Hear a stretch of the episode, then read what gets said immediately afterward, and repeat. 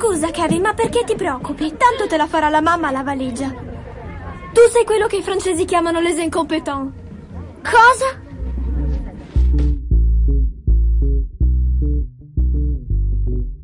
Ciao a tutti e bentornati sugli incompetenti. Credevate che vi avevamo abbandonato, invece siamo ancora qui. Puntata velocissima, probabilmente da quello che capirete dal montaggio è la quinta volta che proviamo a ripartire, ma la facciamo solo per soddisfare la nostra voglia di fare una classifica dei nostri film preferiti del 2019. Abbiamo deciso di eh, farne praticamente tre classifiche diverse, ognuno dice il suo numero 5, il suo numero 4, il suo numero 3, il suo numero 2, il suo numero 1 e quindi partiamo dal numero 5 e Francesco dici qual è la tua.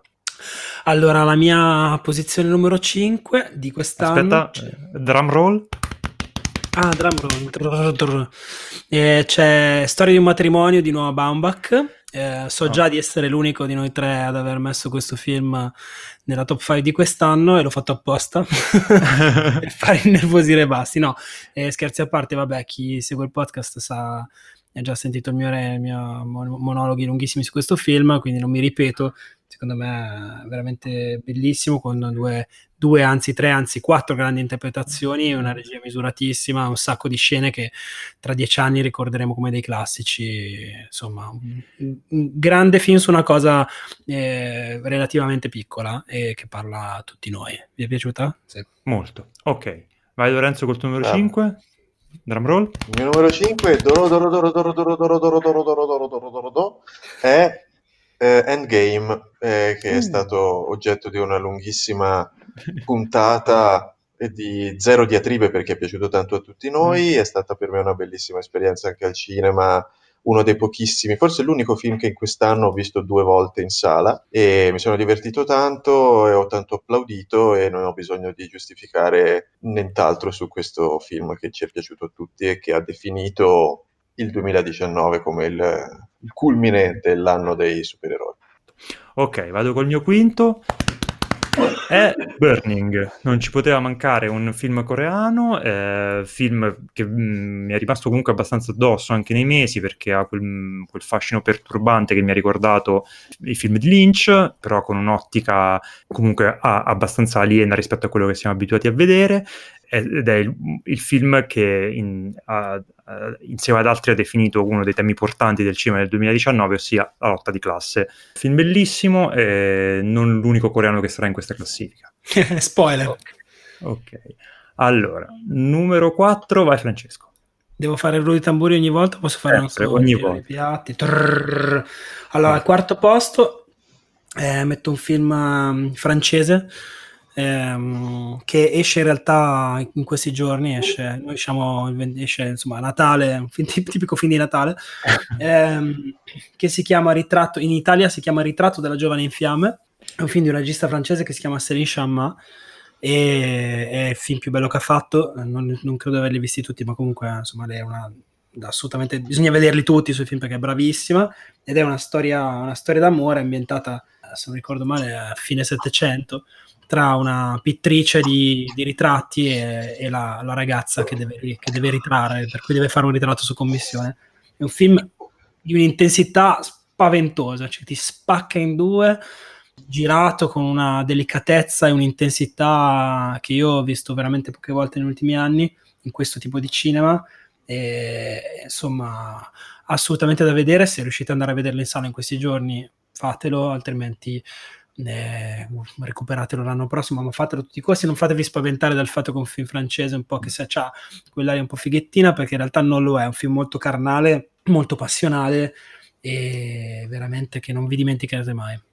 Ok, Lorenzo il tuo numero 4? Il mio numero 4 è, è, è, è lo stesso film di Francesco, è Il ritratto della fanciulla in fiamme. Oh! Devo okay. proprio dirlo. Io e lui l'abbiamo visto a giugno e ora esce appunto anche in Italia. È un film che credo l'unico film da non so quanti anni, ora che sono diventato un vecchio anaffettivo, che mi ha comunque d- devastato l'animo. Se fosse l'avessi visto a 22 anni, probabilmente sarei diventato una lesbica. è bellissimo, è, ha una lucidità nel suo trattare l'amore inespresso, poi perduto, che sgomenta e vi farà stare tanto male, vi farà piangere tanto e, e applaudire felici. Ok, vado col mio 4. Ta-ta-ta-ta-ta. Knives Out, il film che io ho voluto mettere tutti i costi Ah, possibili, va- nonostante i miei colleghi non siano d'accordo. È un film divertentissimo, intelligente, che si bea del- del- della gioia del, del- racconto e degli incastri perfetti con cui eh, costruisce questo, questo giallo all'Agatha Christie, senza mh, aggiornare nulla della formula, però lavorando molto sugli attori, sulla messa in scena e anche qui di nuovo sul tema portante che è quello della, della lotta di classe, che qui è sempre apprezzato. Eh, Knives Out ti fa pensare quanto Ryan Johnson sia una bella persona a cui tutti noi vogliamo bene. Andiamo col giro del numero Ti sei, ti 3. sei dimenticato il titolo italiano del film, Cena Knives con Out, delitto. Cena con delitto. Ok. Ok, andiamo col numero 3, vai Fra. Uh, siamo sul podio. Il Uh. podio, chi ci sarà? Probabilmente gli stessi Uh. tre film. Sì, sì, esatto, in- in ordine diverso. non credo, Eh. non credo, no, no. Allora, sul podio per me, uh, uh, uh, e al terzo posto della mia classifica c'è un film intitolato C'era una volta a puntini puntini Hollywood, Ah, Eh, lo so, lo conosco. che è un film di un regista scritto, diretto da un- e, e prodotto da un certo Quentin Tarantino. È un film che credo di aver messo solo io eh, di noi nella top 5, non lo so, lo scopriremo presto. Eh, io sono, sono molto, molto, cont- allora, sono molto contento che questo sarà il film con cui Tarantino finalmente farà, si piglierà su un po' di Oscar, che sarebbe anche ora. Eh, Mhm. pare che potrebbe essere il suo anno, speriamo. E nonostante ci siano film molto belli, anche eh, più belli forse di lui in gara, come vedremo nelle prime due posizioni di questa classifica. Eh, però comunque se dovesse vincere, se dovesse fare, insomma, prendere tutto, su, tutto lui, o quantomeno i premi principali, io sarei molto contento perché è un po' una somma poetica del suo cinema, anche se è un film un po' diverso dai suoi precedenti, perché ha una dimensione di, di- di leggerezza che i suoi ultimi film non avevano, una, dim- una dimensione di, di- di commedia proprio, eh, che mi ha conquistato totalmente. Sono impazzito per la ricostruzione storica di quegli anni, il cast, c'è una scena. eh, secondo me ci sono 12 scene grandiose in questo film, ma c'è una scena che è quella in cui Margot Robbie va a vedere un film di se stessa, cioè Sharon Tate al cinema, che è un- credo una scena che entrerà nelle antologie del cinema, anche perché ovviamente è facile, essendo una, una- una scena sul cinema, è più facile che entri nelle antologie sul cinema, però comunque e poi è pieno di cose meravigliose, Brad Pitt, Leonardo DiCaprio, tutto bene, Stringi, stringi, stringi. tutto meraviglioso, quindi questo è il mio terzo posto. Ok, vai Lorenzo col terzo il tuo terzo, mi hai detto tu di castrarti. Il mio terzo è www. Il mio terzo è www. www. www. Waka Waka è Midsommar, Midsommar di Ari Aster, Oh, eh, che è addirittura sul podio e ci è piaciuto tanto. Abbiamo parlato come matti nella puntata dedicata ad esso. Eh, a distanza di tanti mesi me lo ricordo ancora, quello che, di cui mi porto le immagini più vivide in mente. Eh, Midsommar, andatevi a riascoltare la puntata del podcast in cui ne parlavamo. Ok, invece vado col mio numero 3, che credo che sarà da qualche parte anche nel vostro podio, che è Ah, La Favorita. Eh, il ritorno di Lantimos, forse un- il suo film che ho preferito, ehm, una prova d'attore mh, pazzesca da parte di tutte e tre le protagoniste, eh, un Ah, di attrice, triangolo... una prova di attrice. Una prova di attrice, hai ragione, scusa, ma- mamma mia, che Sì. cafone.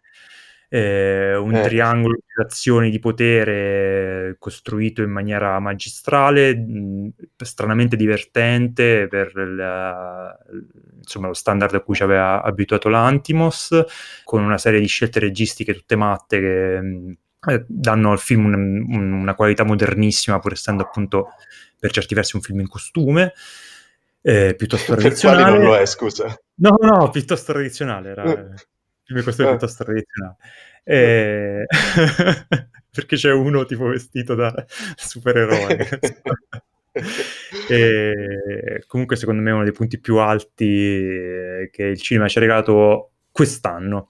Eh, recuperatelo se non l'avete visto, bellissimo film, la favorita di Lantimos. Ok, andiamo col numero 2. Vai Francesco. Ulla, due. Allora, numero due c'è un film che qualcun altro di voi avrà messo numero due.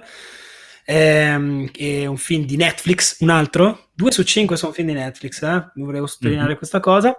Ed è un film che si intitola The Irishman ed è un altro, insomma, è un altro film di un altro grande mm, di uno dei nostri beniamini del cinema, cioè Martin Scorsese, è il suo ultimo film, a quanto pare potrebbe essere drammaticamente il suo ultimo film, nel, nel senso che lui ha detto, beh, dopo questa magari basta. E, e cosa, cosa, si può dire ancora su questo film? Basta, abbiamo detto tutto, cioè, sì, l'avete detto voi. È un film di tre ore e mezza dove c'è dentro tutto, tutta la vita, tutta la morte, tutto, tutto quello che avete visto nella vostra vita, tutto lì. Non potete, potete vedere questo film e non guardare nient'altro nella vostra, nella vostra vita e sarete soddisfatti. Ci sono i più grandi attori della storia del cinema americano, tutti insieme, tutti che recitano da Dio, tutti vecchi, tutti giovani, bellissimo. ok, bellissimo. Un film incredibile. The Irishman, cazzo, sì. è su Netflix, è gratis, guardatelo. Vai Lorenzo con il numero 2. Il numero due, che ancora non sapete qual è, ma fra poco lo saprete, è, è The Irishman. che per un po' a me mi aveva fatto impazzire quando l'ho visto la prima volta e è stato, ha rischiato di finire al primo posto, poi vi diremo come mai non è finito al primo posto, perché c'è un film che molt- merita di più per quest'anno quest'anno è il film dell'anno, del, del film che, è l'anno del film che è al primo Della... posto. Sì. okay. e, sì, Joker, sto parlando di Joker. no, non è allora. vero, state tranquilli, è, il momento del secondo posto di Andrea Basti. Ok, che è... Uh... Midsommar, anche per me, film straordinario. Ah, incredibile. Esatto. Il ritorno di Ari Aster che volevo e che ho avuto, un mm, film horror tutto super saturo, tutto colorato, tutto matto, con un, una bella mm, insomma, storia eh, di separazione sotto, l'horror usato come metaforona, proprio come, come dovrebbe essere sempre fatto, mm, esteticamente pazzesco, ispiratissimo. E, personalmente mi aspettavo molto di Aster, ma ha superato le, le, le, aspettative che avevo. Quindi, viva Midsommar, grandissimo film, recuperatelo tutti. E adesso andiamo al numero siamo uno. Al primo, possiamo forse facciamo ognuno per sé perché può darsi ah no, tanto è uguale, è uguale, per tutti quindi è possiamo... uguale per tutti lo, sa che, eh, sa che siamo, abbiamo lo sappiamo lo non poteva essere che Vai Francesco, eh, di, di eh, eh, ma siamo fuori sincrono, se lo diciamo tutti insieme sembra che lo diciamo separatamente. Allora, allora vai tu. No, ditelo voi, ditelo voi, io non voglio questa è responsabilità. Parasite di Bong John. È Parasite. È Parasite. Evviva! Che adesso Evviva! Andrea mette una musichetta sotto. Pepe, pepe, pepe. Forse mettono una, una musichetta tipo il finale di, di, Star Wars episodio 9 in cui tutti si abbracciano. Sì, okay. sì. Ci stiamo abbracciando Facciamo virtualmente per Bong Joon allora, Parasite, diciamo, tutti uno, uno, diciamo uno tutti uno per uno perché Parasite è il film del 2019. Okay, iniziamo di quelle cose inizio che dico le cose più banali, poi vai tu Francesco. Allora, eh, questo era un, un, regista coreano a cui noi tutti e tre, in modo diverso, Lorenzo, c'è da dire particolarmente, siamo enormemente legati, ha fatto solo film belli e già, già solo il fatto che sia stato riconosciuto eh, a livello internazionale come un, un, grandissimo film che si è affermato eh, e, si affermerà adesso anche agli Oscar, molto probabilmente, eh, ci rende felice. Il film è la summa di tutto il lavoro eh, fatto da Bong Joon-ho con, e dal, in generale poi anche dal cinema coreano in generale su, sulla mescolanza di generi, sulla capacità che hanno queste, queste, lui come regista e il cinema coreano in generale di eh, unire registri completamente diversi al servizio di eh, storie mh, molto forti e, mh, e, molto efficaci. Questo è quello che meglio di tutti gli altri film che hanno affrontato questo tema quest'anno ha parlato di lotta di classe, eh, di conflitto tra ricchi e poveri e di come anche la solidarietà di classe tra i poveri sia, in, sia messa in crisi dalle disuguaglianze che il capitalismo ha portato eh, in Corea e non solo. Un film straordinario che riesce a essere divertente, che riesce nella stessa scena a eh, avere mh, caratteristiche quasi orrorifiche, eh, ad essere eh, metaforico senza essere spiattellato, eh, a, a, farti ridere, a farti commuovere, a farti affezionare ai personaggi, a farti incazzare. Insomma, è un film veramente cinema totale, eh, racconto che mh, insomma usa tutti gli strumenti a disposizione del de, del mezzo in maniera perfetta ed è la consacrazione di un regista che amiamo tanto e che finalmente, cazzo, finalmente si prende quello che si merita. Ecco. Mm. Vai Francesco. Sì, no, io in realtà hai detto praticamente tutte le cose, tutte le cose che andavano dette eh, su questo film. Io voglio aggiungere che uh, cioè, è, la, è, l'esperienza cinematografica che non dimenticherò di quest'anno in tutto e per tutto, nel senso che la, il gusto di, nonostante tu conosci un autore, conosci il tipo di cose che fa, conosci l'attore, l'attore protagonista, sai più o meno, eh, non sai a cosa stai andando incontro. Cioè tu entri in una sala e sei pronto a farti capovolgere come se fossi dentro una centrifuga per due ore e mezza. È un film che non ti lascia scampo un secondo, pur essendo di fatto una commedia nera, è un film che tocca tutti i possibili nervi scoperti della società e individuali, è pieno di cose incredibili che se ci ripensi, se tu chiudi gli occhi e ripensi a certe scene di Preset dici non puoi, cioè l'ho visto veramente, o sono cose belle che ho visto in film diversi, no? sono tutte in un film e, vi invito se recupererete questo film presto e spero che qualcuno lo mm, faccia ascoltando queste cose che stiamo dicendo, a non leggere il meno possibile di questo film e godervi lo spettacolo di, di, di, un, di, un, film che non pensavate che potesse esistere. Secondo me è uno dei film, è sicuramente il film più bello dell'anno, e secondo me è anche uno dei 4-5 film più belli e più importanti di questo decennio che è finito. Ok. Lorenzo, tu vuoi aggiungere qualcosa? Io volevo solo aggiungere una cosa, del, del film in sé avete già detto tutto, però volevo dire che sono ormai 15 anni che aspettavamo un momento simile, nel senso che sono 15 anni che andiamo dicendo ragazzi guardateli sti, sti, sti film coreani, sti registi sono bravi, sono bravissimi, questo e quest'altro sono i più bravi di tutti e, e non vi annoiate, vi divertite, proverete un sacco di emozioni, sono fighissimi. E non è mai riuscito veramente in pieno questo discorso, non si è mai concretizzato davvero come adesso, a, a Park non gli è mai riuscito il colpaccio così. Eh, e neanche a Bong ci aveva forse, entrambi ci avevano provato con le loro avventure eh, di coproduzioni americane, eccetera. Eh, Snowpiercer era bellissimo, ma non è andato bene come si aspettava e questo invece ha fatto un botto che nessuno probabilmente di quelli coinvolti eh, pensava di che sarebbero finiti da, da, da Fallon o a fare i meme sulle, nelle interviste su YouTube di Vanity Fair e, ed è una cosa che al di là della della inutilità e della vanità di tutte queste robe applicate al cinema per fare click, però cazzo, cioè vedere eh, Song, Kang-ho e, e Bong Joon-ho che, che, fanno gli scemi intervistati da Collider è una cosa che, che aspettavamo da, da, sempre.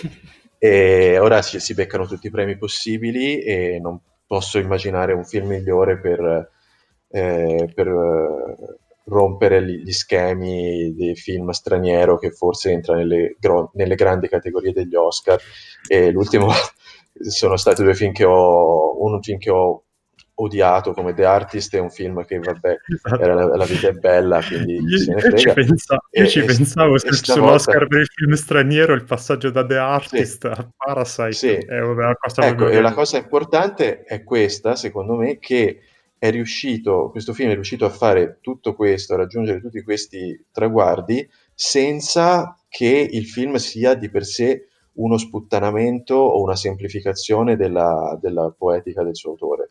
Non è un film fatto a uso e consumo delle platee internazionali, eh, come tante volte abbiamo visto registi stranieri fare, semplificarsi o prostrarsi alle regole altrui. Questo è quasi tutto l'opposto, eppure funziona, a riprova del fatto che Bong era un, ed è sempre stato un, un autore assolutamente commerciale, divertente, che gioca con, con, il genere e quando la gente se ne è accorta è uscito fuori un successo veramente a tutto, che, che to- ha toccato tutti i tipi di pubblico possibile.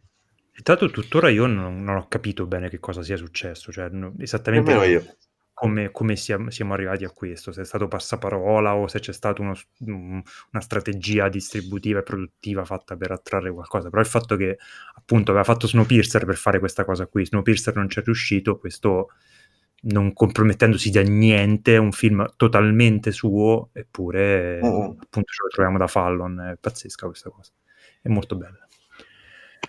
Bene, Bene. Evviva. Vogliamo fare, qualche, vogliamo fare, qualche, citazione di film che abbiamo okay, dimenticato? Dai, facciamo, sì, dai, un, uh, ingiustamente esclusi, vai Francesco. Ingiustamente esclusi. Allora, per quanto mi riguarda, tutti quelli che avete citato voi e, e, e io non ho citato, sono, sono, assolutamente d'accordo. Burning prima di tutto, Endgame assolutamente, anche La Favorita um, e Midsommar sono film che, che mi sono piaciuti molto. Io ci vorrei citare...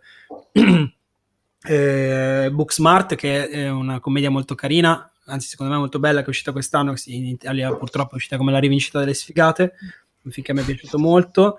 Ehm, è un film che è uscito sta uscendo in questi giorni di cui abbiamo parlato che si chiama The Farewell. In Italia esce come The Farewell una buona bugia se non sbaglio che è quella storia di una ragazza che va a trovare sua nonna morente, ma non può dirgli che muore. Abbiamo già parlato in questo podcast. Questi sono mm-hmm. due dei film che, eh, che, quest'anno, secondo me, valeva la pena di, di, vedere. Poi ne dico un terzo che sicuramente voi non citerete, che è Us. Eh, mm-hmm. Jordan Peele che mi è piaciuto molto e nonostante l'ho visto tanti mesi fa ancora mi è, mi è rimasto dentro in qualche modo e, e secondo me film, anche quello è un film molto significativo di quest'annata di cinema. Ok, Lorenzo, tu dei tristemente esclusi? Io va, cito tristemente esclusi, eh, citerei che so che è piaciuto molto anche a voi, e ne abbiamo parlato nel podcast e non ha bisogno di presentazioni, Toy Story 4, che comunque sì. è chiaramente un film da top 10 ed è molto bello, e poi credo sia invece soltanto nella mia top 10, io l'avevo messo addirittura sesto, eh, il Suspiria di Guadagnino, che a me era piaciuto tanto, l'avevo visto il primo gennaio di quest'anno, quindi avevo aperto il mio anno con questo e, e mi, aveva, mi, era piaciuto tantissimo, è tuttora una delle, visivamente è una delle esperienze più belle al cinema de, dell'anno, eh, aveva delle grandi lungaggini, dei de, de periodi, delle parti che eh, non si amalgamavano benissimo con, con il tutto, però era una eh, un, esperimento molto personale, un film estremamente divisorio, ho dovuto zittire malamente la persona accanto a me, eh, una sconosciuta che, che, continuava a deridere il film, invece a me stava piacendo moltissimo, le ho detto anche, ho detto silenzio cazzo, ho detto delle, par- ho detto delle parolacce in pubblico pur di difendere il Suspiria di Guadagnino e lo volevo citare prima della fine dell'anno. Bravo. Ok, io faccio delle Andrea? citazioni un po' a caso perché poi in realtà anch'io avrei messo Toy Story 4 su Sp- Suspiria e Booksmart, quindi voglio citare film che mi sono piaciuti però non... Eh, insomma capisco perché non meritavano magari di entrare in nessuna classifica. Uno è Apollo 11, un documentario eh, molto particolare che Bello. abbiamo parlato, mi aveva molto emozionato, ci ho ripensato poi molto spesso perché era veramente un, un'idea di documentario poco vista che mh, mm, ricostruiva una roba che mi ha sempre molto affascinato, per cui se, mh, mm, come compimento di un discorso secondo me iniziato con Ad Astra, secondo me, no con Ad Astra, oddio come si chiamava, eh, con eh, The First Man, secondo me è un, un per chi ha questa fascinazione della conquista spaziale è un film che secondo me dovete guardare. Un film che eh, ne aveva parlato Lorenzo nel podcast e che ho visto mm, godendo come un riccio è John Wick eh, capitolo 3 Parabellum secondo me è il film d'action più bello di quest'anno eh, una, creativi- una, creatività no sì con, con qualche di... dubbio ma comunque forse più bello sì. Sì. una creatività fuori di testa un, insomma un'idea di azione totale eh, che finalmente trova in Keanu Reeves un, un, un interprete capace di fare quella roba lì, visto che altre cose non è molto capace il nostro caro amico Chiano. eh, lì, lì, ha trovato una sua dimensione e de- deve fare quello per sempre finché è vivo, secondo me. E poi, oltre a questo, cosa ne, avevo, ne, me ne ero segnato un altro e adesso non me lo ricordo più. Ah, Eh, ecco, va sì, bene un film che in pochi hanno visto, si chiama Paddleton, è un film, una, una mezza mm, commedia dai toni un po' amari, eh, non ha cagata nessuno, sta su Netflix, eh, è molto bella, guardatela e piangete forte, forte, forte. Ok. Ci siamo, ci sono altre cose. Ci no, siamo. Joker, Joker è una merda, è No. il film più brutto di quest'anno. deve Joker morire. è E il più brutto film dell'anno, secondo voi? Uh, il più brutto film dell'anno? Il più brutto film Me lo dell'anno. Potevi lo siamo- chiedere ce prima e me, me- me lo preparavo, però guarda, eh, ce l'ho...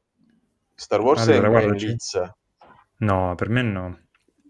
No, Però Allora, intanto, che vi- diciamo- intanto che lo cercate, vi dico il mio. Vai. sì, dimmelo. Ad Astra. Addirittura. Eh, Sì, perché io i film brutti quest'anno non li ho visti. Ah, Ho visto solo dei film che pensavo che fossero belli e non mi sono Ah. piaciuti. E questo pensavo che fosse bello, invece mi ha fatto schifo. Quindi ad ed Astra era ad Astra. dei- l'unico, uno dei pochi, è uno dei pochi film brutti che, cioè, che non mi sono piaciuti di quest'anno, perché quelli brutti di solito non li guardo. eh, no, io direi allora che però più il rapporto aspettative e delusione, direi Godzilla 2 che Re dei Mostri. Veramente una roba che mi ha deluso come poche altre, infatti, Infatti è caduto nel dimenticatoio per, per tutti ed è giusto così. Sì. Lorenzo, te in mente qualcosa? Ah no, dicevi Star Wars era inizio. io sì, sto guardando qua e allora ci metto eh, il film di, di Lars von Trier de La casa di Jack, Signore Dio. che è probabilmente il film più brutto dell'anno, ma eh, me lo sono anche... non avevo queste grossissime eh, aspettative, per cui non so se... Bohemian Rhapsody certo non è uno dei film più belli dell'anno, e poi Star Wars. Ok. Star Wars di sicuro è quello che viene peggio se si conta il rapporto aspettative-realtà. È anche l'unico di cui veramente mi sono poi cadute le braccia e mi sono arrabbiato seriamente perché negli altri non, ci, non è che ci riponessi tutte queste aspettative, non è che fo- fossi lì ad aspettare il nuovo film di Lars von Trier. E, e quindi, ah, e poi vabbè c'è Doctor Sleep, questo è l'anno, stiamo parlando di Doctor Sleep. Eh, sarebbe brutto non citare Doctor Sleep e Godzilla Re dei Mostri, anche quello si è preso un brutto voto anche da parte mia. Meritato. Doctor eh. Sleep, eh, Lars von Trier e eh, Star Wars e Men in Black International, ma quello vabbè dai. Vabbè, poraccio, eh, mi ha fatto pena quel film. vabbè. Sì. Ok, siamo arrivati in fondo anche a questa puntata. Grazie a tutti a chi ha avuto la pazienza di arrivare fino a qui. Direi che ci vediamo con la prossima puntata Nel regolare. dopo- 2020. esatto, che battuta nuova. Nel nuovo decennio. Vediamo- nel nuovo Ma non decennio. è una battuta, avrei, 20. avrei, avrei anni detto- 20. se fosse stata una battuta avrei detto ci vediamo l'anno prossimo, invece ho solo detto nel 2020, che è verissimo. Va bene, grazie a tutti per la pazienza. Ciao, Ciao, ciao. ciao. Eh, ci vuole a me la pazienza.